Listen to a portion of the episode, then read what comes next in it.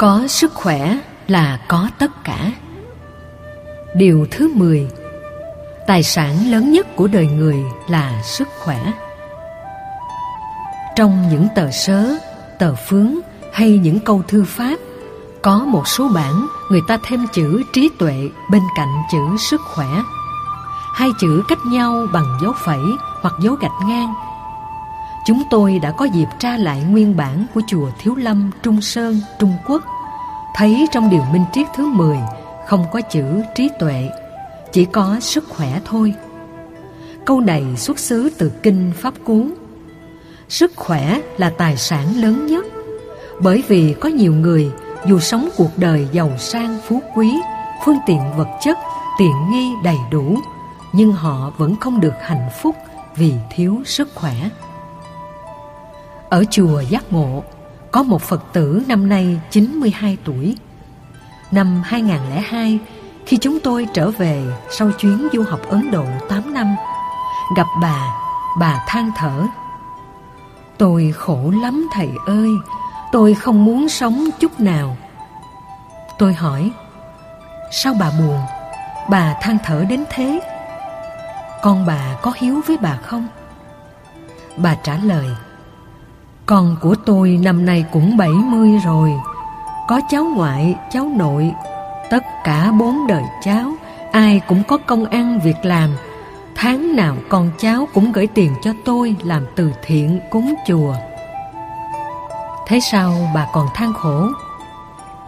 Cụ bà ngồi xuống thở dài nói Hỏi thầy tôi không khổ sao được Ngày nào tôi cũng phải uống thuốc bắc đắng vô cùng Hết thuốc bắc tới thuốc nam Tới uống thuốc gia truyền. Toàn là thuốc đen thui đắng lắm. Hỏi thầy vậy chứ còn gì khổ cho bằng?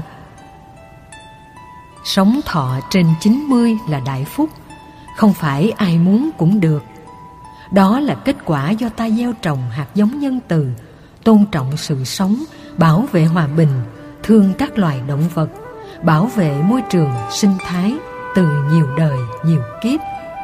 Ngoài ra còn phải kết hợp với việc nghỉ ngơi, ăn uống, làm việc, giải trí, sinh hoạt lành mạnh, luôn luôn trong trạng thái thăng bằng và quân bình, không để tâm lý căng thẳng bởi công việc làm, không để những chướng duyên thử thách làm mình trao đảo. Vì trạng thái năng lượng của người này không bị mất nên sức khỏe được đảm bảo. Còn giàu sang mà bệnh tật thì bao nhiêu tiền bạc làm được đều tốn vào những khoản trả tiền thuốc tiền bệnh viện ở nước ngoài phần lớn người ta đều mua bảo hiểm sức khỏe vì tiền dịch vụ y tế rất cao một tháng lương trung bình khoảng 2.000 đô đến 3.000 đô. Nếu bệnh sơ sơ mà vào bệnh viện, nằm chừng 2 ngày thì phải trả khoảng 10.000 đô là chuyện thường. Làm suốt cuộc đời chắc chiêu tiết kiệm mà không chịu mua bảo hiểm thì chỉ có nước đổ nợ dù sanh ra thêm một kiếp nữa vẫn trả chưa hết. Chúng tôi có quen một Phật tử nam khoảng chừng 35 tuổi anh rất cần cù làm việc nhưng vẫn khai gian với nhà nước là thất nghiệp để được làm thêm ca hai và ăn tiền trợ cấp thất nghiệp. Vậy là trong một tháng anh có tới ba nguồn tiền. Trong thời gian rất ngắn, anh trả được phân nửa số tiền mua nhà. Anh mừng lắm. Lần đầu gặp, chúng tôi khuyên không nên làm như thế. Sức khỏe là quan trọng. Bươn chải nhiều quá thì 12 con giáp đều trở thành con trâu hết. Người ta thường nói đùa với nhau. Sanh ra ở đây, nhà giàu cỡ nào thì cũng đều là con trâu, làm việc quần quật suốt ngày. Vì căn nhà khoảng 1.000 mét vuông mà chỉ có hai vợ chồng. Việc quét dọn vệ sinh, chăm sóc mọi thứ cây cỏ, hoa kiển, sân trước sân sau là thấy hết giờ huống hồ 8 tiếng làm việc ở công sở, 2 tiếng đi về, 14 tiếng còn lại thì 8 tiếng ngủ, 6 tiếng sinh hoạt gia đình, ăn uống, giặt giũ, xem tivi. Sáng hôm sau cứ tiếp tục như thế mà làm, quần quật suốt ngày. Cày riết rồi có người bị tâm thần do quá căng thẳng. Ngoài số tiền kiếm được từ ba nguồn thu nhập, anh không chịu mua bảo hiểm y tế. Một lần anh làm ca hai vì sơ suất nên bàn tay bị đưa vào trong máy cuộn, cắt đứt hết cả mấy ngón tay. Khi vào bệnh viện, do không mua bảo hiểm nên anh phải tốn hết 40.000 đô la mà bàn tay cũng không lành lặn. Sau khi xuất viện, phải tốn tiền để tiếp tục điều trị, tốn thêm khoảng chừng 20.000 đô nữa là 60.000 đô. Trong khi mua bảo hiểm mỗi tháng chỉ tốn khoảng 100 đô, một năm chỉ tốn khoảng hơn 1.000 đô mà thôi. Ở phương Tây, tất cả đều phải mua bảo hiểm. Nhà cửa cũng phải mua bảo hiểm. Bảo hiểm ăn trộm, bảo hiểm chống cháy, vân vân. Lỡ kẻ nào ghét mình phóng hỏa thì ngôi nhà dành dụm mấy chục năm không còn gì cả. Nhưng nếu ta mua bảo hiểm thì cơ quan bảo hiểm sẽ chịu trách nhiệm. Bảo hiểm tài sản cũng như thế. Do đó ở nước ngoài, tiền bảo hiểm chiếm khoảng gần 30% số tài chánh mình tạo ra. Không hòa nhập được với cộng nghiệp mới này thì khi có sự cố xảy ra, ta sẽ trắng tay, khổ đau, dẫn đến sự tuyệt vọng. Hay đang khỏe mạnh mà bị trục trặc sức khỏe thì gần như ta không còn gì hết, dẫn đến hậu quả vô cùng nghiêm trọng. Sau đó phải mất rất nhiều năm ta mới có thể gầy dựng lại cơ nghiệp. Trong kinh A Di Đà, Đức Phật dạy chúng ta một nghệ thuật sống rất đơn giản để có được sức khỏe. Phạn thực kinh hành. Ăn cơm xong rồi đi từng bước thảnh thơi, chứ ăn cơm xong mà nằm xuống ngủ hay ngồi thì dễ phát sinh bệnh béo phì, mỡ trong máu, mỡ trong gan hay các chứng bệnh tim mạch, đau nhức xương khớp, nhiều chứng bệnh liên quan đến bao tử, thận, gan. Các hành giả tịnh độ tông bận gì thì bận cũng cố gắng đi kinh hành sau khi ăn xong, đi trong thiền, đi trong niệm Phật, trong an lành, hạnh phúc và thảnh thơi. Điều đó hỗ trợ ta rất lớn. Mỗi lần đi khoảng chừng 20 đến 30 phút, dù có vẻ như mất thời gian nhưng rất cần thiết.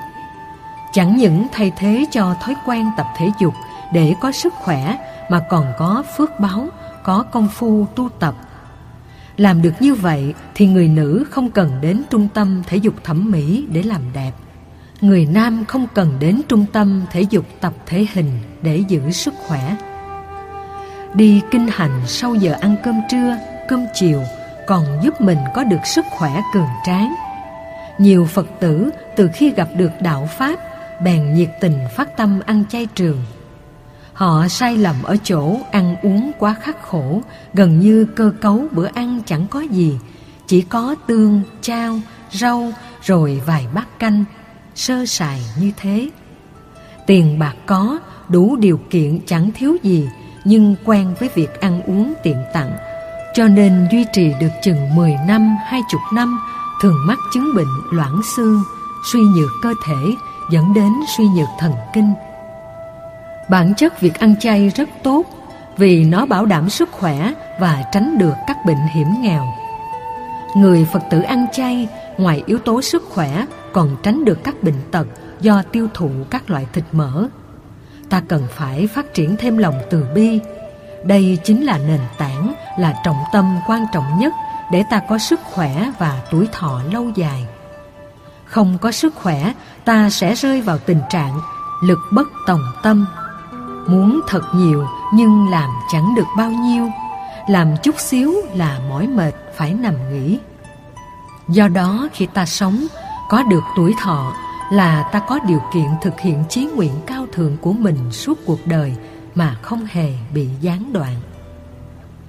Nếu chỉ sống được khoảng 60 tuổi rồi chết, thì sau tuổi 60 ta không làm được gì nữa phải bắt đầu lại làm phôi thai rồi làm đứa con được sự dìu dắt thương tưởng nuôi nấng chăm sóc của cha mẹ mất đi 20 năm sau đó ta mới có thể tiếp tục sứ mệnh của mình các vị hòa thượng cao tăng ở Việt Nam sống đến tuổi 80, 90 là chuyện thường. Nhờ sống thọ nên con đường Phật sự của các ngài mới được hanh thông. 20 tuổi trở thành một vị tỳ kheo, sống cho đến 90 tuổi. Như vậy, trong suốt 70 năm, con đường hoàng hóa được nối dài liên tục, tạo niềm tin tâm linh tựa như tàn cây bồ đề rộng mát, phủ che cái âm đức cho thế hệ học trò. Những người kế thừa được là một duyên phúc rất lớn.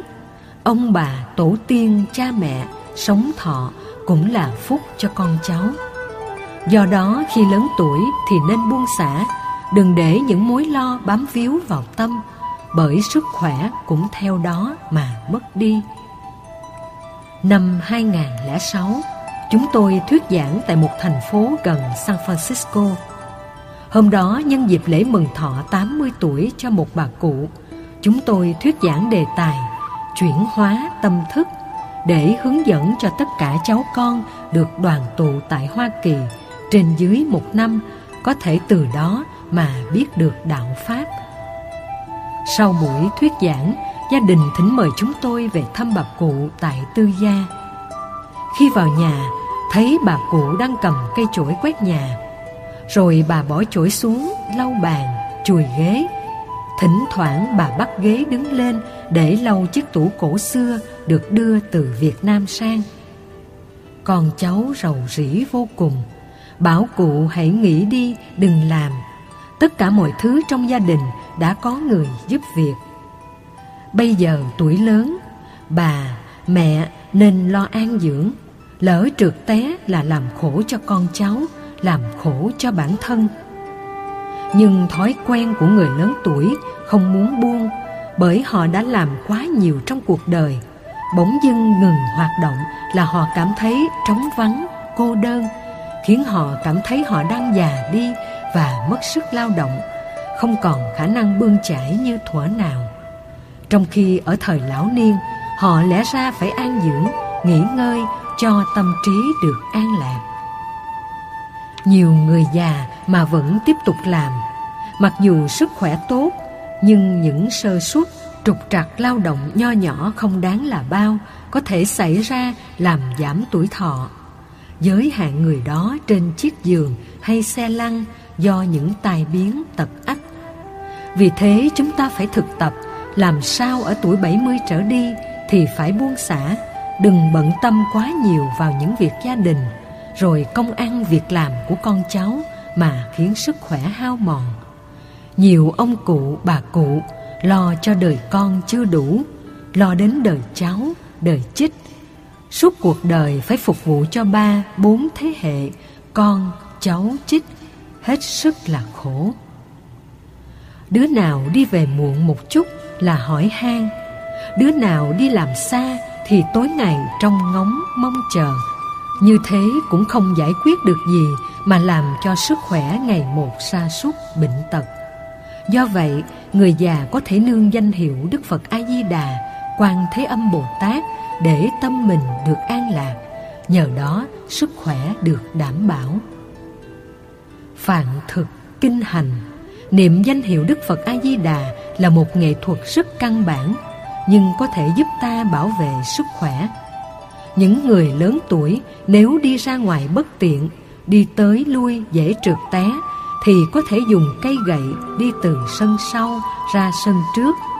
Nếu thực tập được thói quen này, thì đây cũng là nghệ thuật bảo vệ sức khỏe.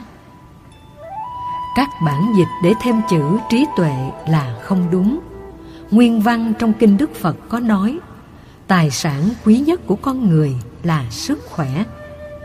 Dù tài sản hay gia đình bị sụp đổ, Thì ta nỗ lực tái tạo vẫn thành công. Đức Phật cũng thường nói, Đặc biệt là trong Kinh Di Giáo, Duy tuệ thì nghiệp. Chỉ có trí tuệ là sự nghiệp, Chứ không phải trí tuệ là tài sản. Tài sản phải là sức khỏe. Nó giúp cho mình bền bỉ thậm chí có thể làm được những việc khó làm.